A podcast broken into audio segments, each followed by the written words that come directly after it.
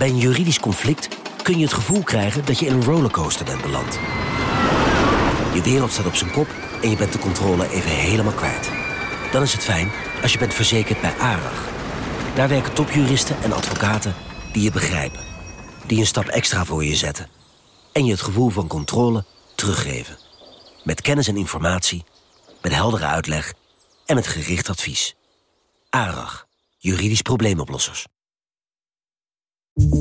Vanaf de Tweede Kamer der Staten-Generaal het verhaal van vandaag.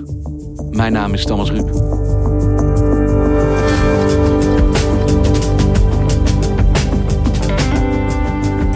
We hebben het allemaal beleefd.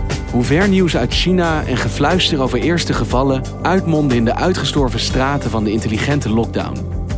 Maar wat deed Nederland precies? Redacteuren Dirk Stokmans en Mark Lievese Adriaanse waagden zich aan een grote reconstructie van de coronacrisis. Van dag tot dag, buiten- en binnenskamers. Dit is deel 2 van een tweeluik. Hoe Nederland net wist te ontsnappen aan code zwart.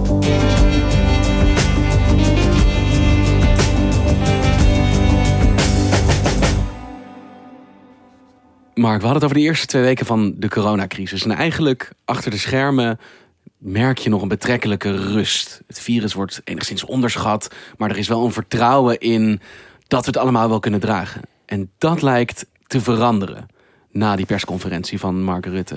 Hoe zie je dat? Je ziet het eraan dat in plaats van dat Nederland het virus onder controle heeft, het virus Nederland onder controle krijgt. Ja, nee, ik heb een beetje slecht geslapen deze nacht. Het is angstig. Ik denk dat iedereen zich wel bewust is van het feit uh, dat hier ernstig is. Als ik dat virus krijg, ja, ben ik bang dat het niet heel positief afloopt, zeg maar. Houdt u er ook rekening mee bijvoorbeeld met boodschappen doen? Zeker. Daar, daarvoor gaan we nu even wat extra voorraad halen. Premier Mark Rutte heeft bedacht dat ze zich eigenlijk geen vrije dag kunnen permitteren. Het virus gaat veel sneller. Hij wil voorkomen dat uh, het kabinet een besluit had moeten nemen in het weekend, maar dat niet heeft gedaan omdat ze weekend hadden. Dus zondag zitten ze bijeen in het katshuis. En ze hebben op donderdag nog besloten dat scholen niet dicht hoeven. Dat hebben op vrijdag verdedigd. Op zaterdag is er druk op gekomen en nu besluiten ze de scholen gaan toch dicht. Vanaf morgen, 16 maart, gaat de kinderopvang en de scholen gaan dicht.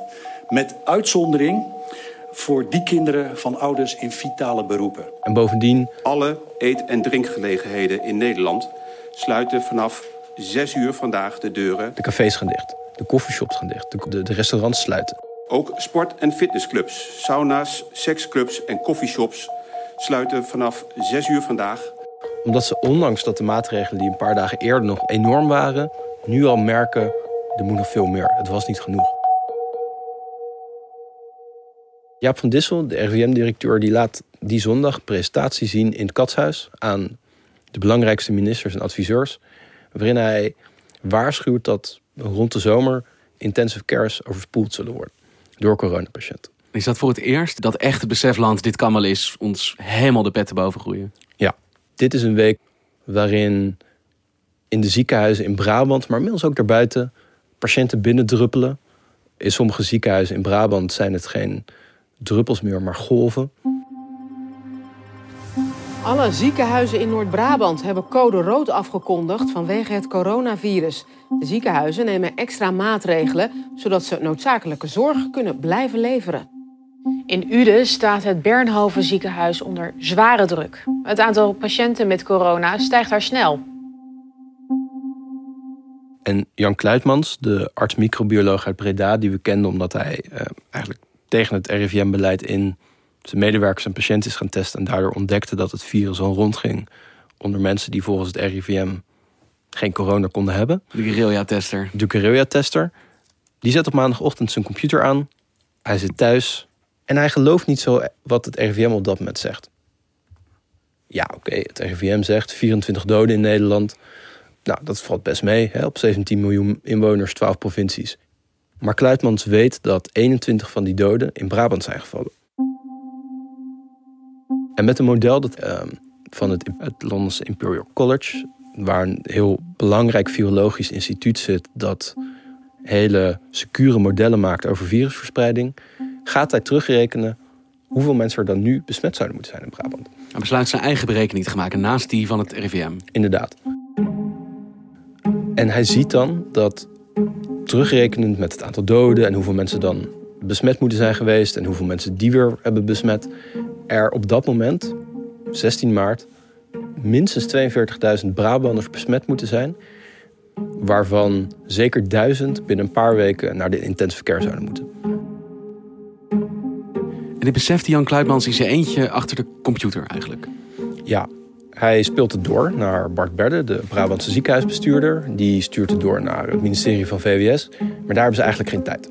Het is dinsdag en op woensdag staat een heel groot debat gepland in de Tweede Kamer.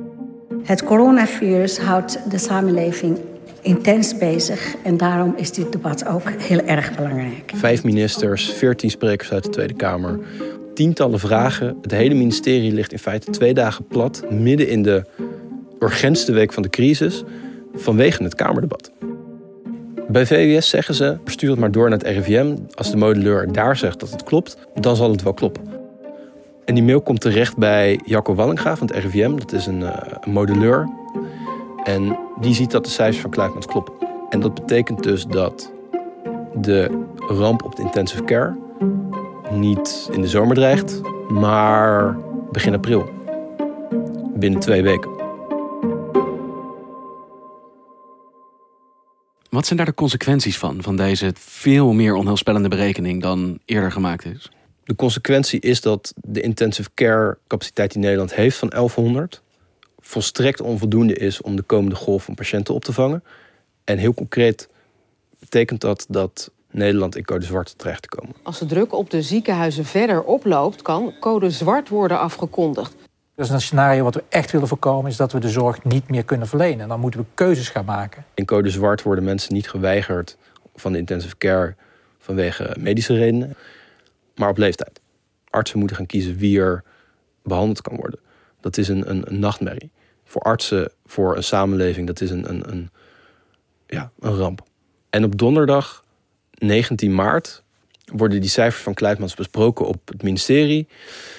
En de volgende dag belt Hugo de Jonge naar Ernst Kuipers. Dat is een uh, bestuurder van het Erasmus ziekenhuis in Rotterdam. Voorzitter van eigenlijk uh, ja, alle landelijke netwerken van acute zorg. En zij besluiten dat Brabant geholpen moet worden. Als Brabant niet geholpen wordt dat weekend, dan betekent dat dat er in Bernhoven geen bedden meer zijn. Dat mensen zullen sterven op de drempel van het ziekenhuis. En op zaterdagochtend rijden dan de eerste ambulances weg uit Brabant. Uit Groningen, Zuid-Limburg, Rotterdam.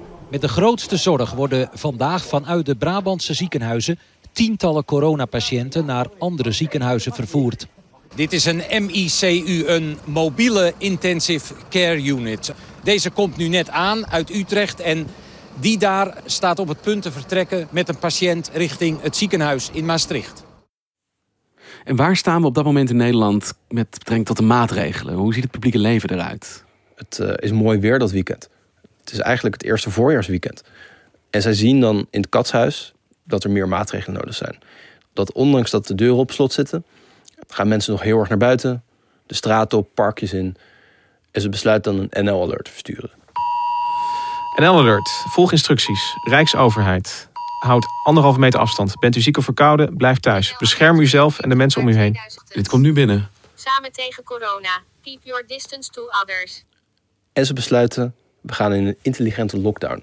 Dat is eigenlijk een lockdown, maar dan een intelligente lockdown. Een term die Mark Rutte zelf verzint. In het katshuis. En die op maandag 23 maart wordt aangekondigd. Het is niet een volledige lockdown. Je houdt niet alle mensen thuis die gezond zijn. Uh, en je zegt op straat, dus vanaf drie mensen, niet alleen je moet je aan die anderhalve meter afstand houden, maar vanaf drie mensen gaan we er ook op handhaven. En eigenlijk concreet betekent samenkomsten buiten worden strafbaar. Dit moeten we met z'n allen doen. Het overgrote deel doet het al. En die paar gladiolen die het niet deden, gaan het nu ook doen. Het tekent de drang van het kabinet om het virus voor te blijven. Is het tempo zo hoog dat zo'n term intelligente lockdown op zondag verzonnen wordt en op maandag eigenlijk al het land in wordt gestuurd? Zeker, ja. En op dinsdag vanzelfsprekend is. En wanneer beginnen de resultaten van die nieuwe maatregelen zich af te tekenen? Wanneer zien we of dit werkt? Dit zijn eigenlijk twee hele gekke weken waar we het nu over hebben. De week vanaf de berekeningen van Kluitmans tot het einde van de week dat de kappers echt dicht zijn en de lockdown bezig is. Want midden in die tweede week is er een technische briefing in de Tweede Kamer, waarbij Kamerleden worden bijgepraat door Jaap van Dissel, de RIVM-directeur, en die heeft goed nieuws. Linksonder ziet u de opnames. Eh, Dus u ziet een duidelijke piek, een exponentiële toename... waar eh, de laatste dagen toch een afvlakking lijkt te zijn. Het lijkt erop, zegt hij, dat het tempo van de verspreiding van het virus afneemt. Dat betekent niet dat het virus zich niet meer verspreidt, maar het gaat minder snel. En dat zou, zegt hij, het gevolg kunnen zijn van de maatregelen die we twee weken eerder hebben genomen. En een paar dagen eerder al in Brabant. Klinkt voor het eerst even weer hoopvol. Het is de eerste hoop in drie weken. Maar die hoop wordt totaal overschaduwd door wat Diederik Gommers, de eh, intensivist, vlak daarna zegt. Goedemorgen. Afgelopen maandag hadden wij 96 patiënten op de intensive care. Hij zegt, de instroom van patiënten op dit moment naar de intensive cares blijft zo groot dat we het straks gewoon niet meer aankunnen. Wat we nu merken de laatste dagen is dat de andere IC's lopen ook vol. En er is ook druk in de andere intensive care. Ehm, dus op het moment is het echt spannend. Het is te veel. En dat is logisch, hè? want mensen die naar de intensive care gaan, die zijn een paar weken eerder besmet geraakt. Het, duurt even voordat je zo ziek wordt dat je naar de intensive care moet. Dus de maatregelen kunnen effect hebben, wat Van Dissel zei. En tegelijkertijd kan de ramp zich alsnog aandienen. Gewoon omdat het toch te laat is geweest. Die bedden zijn er nu niet. Ik denk niet dat het dan zit in het kopen van meer apparaten. Ik denk dat het ziekenhuis dit, het Nederlandse gezondheidszorg het dan gewoon niet aan kan. En nadat Gommers dat zegt, het is de laatste zin van zijn betoog in de technische briefing, valt de Kamer stil, een paar seconden.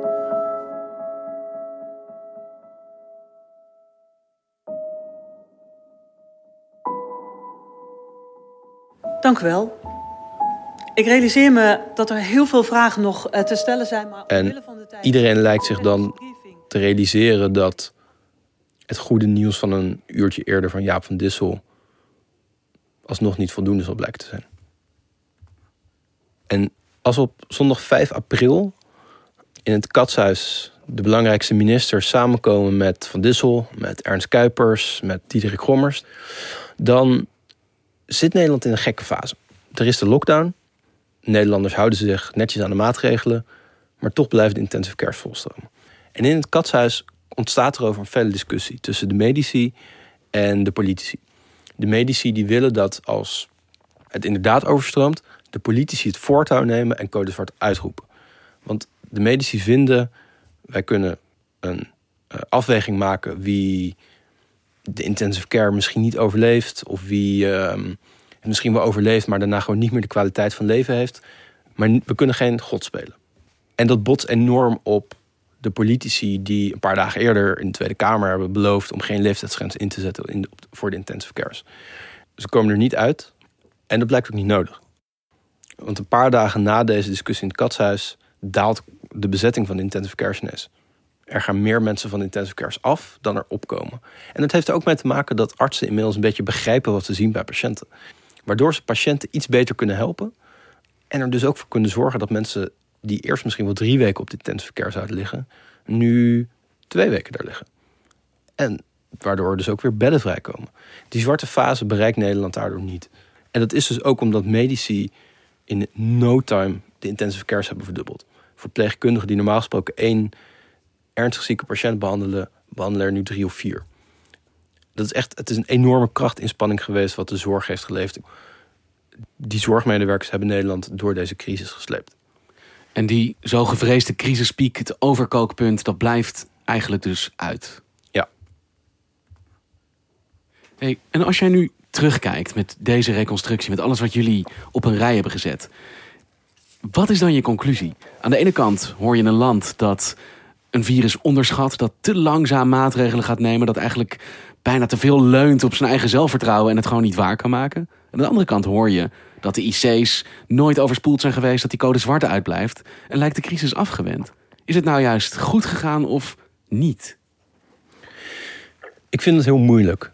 Omdat De maatregelen hebben geholpen om een verdere ramp te voorkomen. Uh, er zijn berekeningen gemaakt door het RIVM dat als de maatregelen niet genomen waren, als het virus zijn kans had gekregen om uit te razen door Nederland, dat zeker 23.000 mensen naar de intensive care hadden gemoeten. Dat duizenden, tienduizenden Nederlanders overleden zouden zijn. Maar door de onderschatting van het virus en de overschatting van zichzelf heeft Nederland het virus wel lange tijd een voorsprong gegeven. En daardoor zijn meer mensen ziek geworden dan wanneer maatregelen een week eerder waren genomen. Alleen een vraag die ik zelf moeilijk te beantwoorden vind is. Kijk, Nederland had een week eerder voor 12 maart al kunnen zeggen: blijf thuis, ga lekker thuiswerken. Alleen op dat moment vond Nederland dit nog een griepje. Het is niet alleen de politiek die dit virus heeft onderschat, ook de bevolking uh, heeft natuurlijk lang gedacht dat dit wel buiten de deur zou blijven en dat, uh, nou, onze zondvloed, het valt allemaal mee. Uh, wat kan ons overkomen? Dus stel dat iemand halverwege februari had gezegd: joh, in Noord-Italië zijn een paar mensen die ziek zijn. In China zijn een paar honderd mensen die ziek zijn. We gaan hier geen carnaval doen. Niemand had het gepikt. En van al die mensen die je spreekt, als je daar nou ja, probeert een soort algemeen gevoel uit te distilleren, is dat opgeluchtheid, dat het niet zo erg is geworden als gevreesd wordt? Of heerst daar ook wel een heel erg gevoel van hadden we toch maar? Ik denk dat het eerste klopt voor de maatschappij in geheel. De totale ramp is uitgebleven. Maar nergens is het zo misgegaan als in de verpleeghuizen. Een steeds groter deel van de slachtoffers woont in een verpleeghuis. De uitbraak van het virus neemt daar fors toe. Penna El Kadiri kan het amper bevatten. De ouderen die ze al jaren verzorgt, gaan één voor één dood. Dit, dit hadden ze gewoon kunnen voorkomen, zoveel doden. Want dit, elke dag komen er twee à drie bij. Dus ja, mijn vader kan het niet meer terughalen. De verpleeghuizen zijn drie dagen voor de intelligente lockdown dichtgegaan voor bezoekers. In de hoop dat zo het virus buiten de deur kon blijven. Alleen het kwam binnen via deels, het was er misschien al, via bezoekers, eerdere bezoekers. Maar het is verder binnengekomen door personeel dat in de samenleving besmet raakte en in veel gevallen onbeschermd te werk moest gaan in de verpleeghuizen. En niet voldoende getest kon worden op het virus. Bewoners die ziek werden die niet voldoende getest konden worden waardoor clusters ontstonden in de verpleeghuizen. Hij werd niet getest. Pas uh, nou, twee dagen voor zijn overlijden. Daar zie je eigenlijk twee dingen samenkomen. Het testbeleid, het, res het restrictieve testbeleid en het tekort aan beschermingsmiddelen. Waar vanaf eind februari, ontdekte Dirk en ik, al voor gewaarschuwd werd. Ik heb daar zeker uh, drie, vier dagen mee gedaan. Met, met één mondkapje. Ja, ze hadden, want ze hadden niks, niks op voorraad. Dus dat is... Uh, ook wel een puntje van, ja, hoe kan dat, weet je wel? En dat is een voorbeeld van een waarschuwing waar wel duidelijk anders op gereageerd had kunnen worden. En dat het misschien ook anders was gelopen daar. VWS heeft echt vanaf half maart heel veel gedaan om die mondkapjes in te kopen. En ook landelijk in te kopen.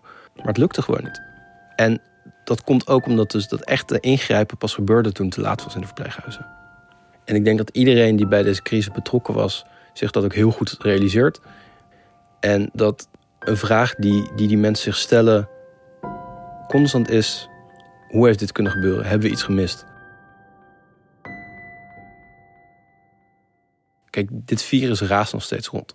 Het is nog onder ons. Het zal voorlopig ook niet helemaal verdwijnen. En medici die ik spreek, die zeggen eigenlijk dat Nederland nog steeds op de rand van de afgrond danst. Er hoeft maar dit te gebeuren en de intensive weer vol. Het kunnen een paar kuchende mensen zijn in een café die ongemerkt toch weer heel veel mensen besmetten, die ook weer andere mensen besmetten. Dat blijft gewoon uh, um, een heel groot risico. Dit is niet iets dat Nederland even drie maanden is ondergaan. Dit is iets dat waarschijnlijk nog wel jaren ja, onze levens zal beïnvloeden. En op sommige momenten zal gaan beheersen. Als er ineens een tweede piek ontstaat, dan zou het zomaar kunnen dat er weer hele sterke maatregelen genomen worden. Ik ben heel benieuwd of dan de, de, de moedwilligheid en de volgzaamheid waarmee Nederlanders dat in de eerste periode gedaan hebben, of dat dan ook gaat lukken. Of de lessen die we geleerd hebben van enkele harde er ook toe leiden dat we, dat we nog beter daarmee kunnen omgaan. Inderdaad, ja. Dankjewel, Mark. Graag gedaan.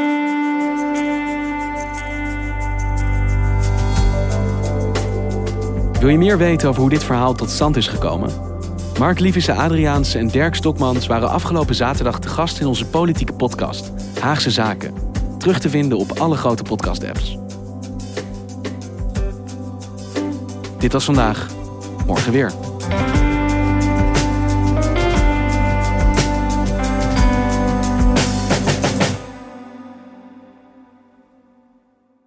We zijn heel benieuwd wat jij van onze podcasts vindt. Je helpt ons enorm door een korte vragenlijst in te vullen op nrc.nl/slash podcastonderzoek. Dankjewel.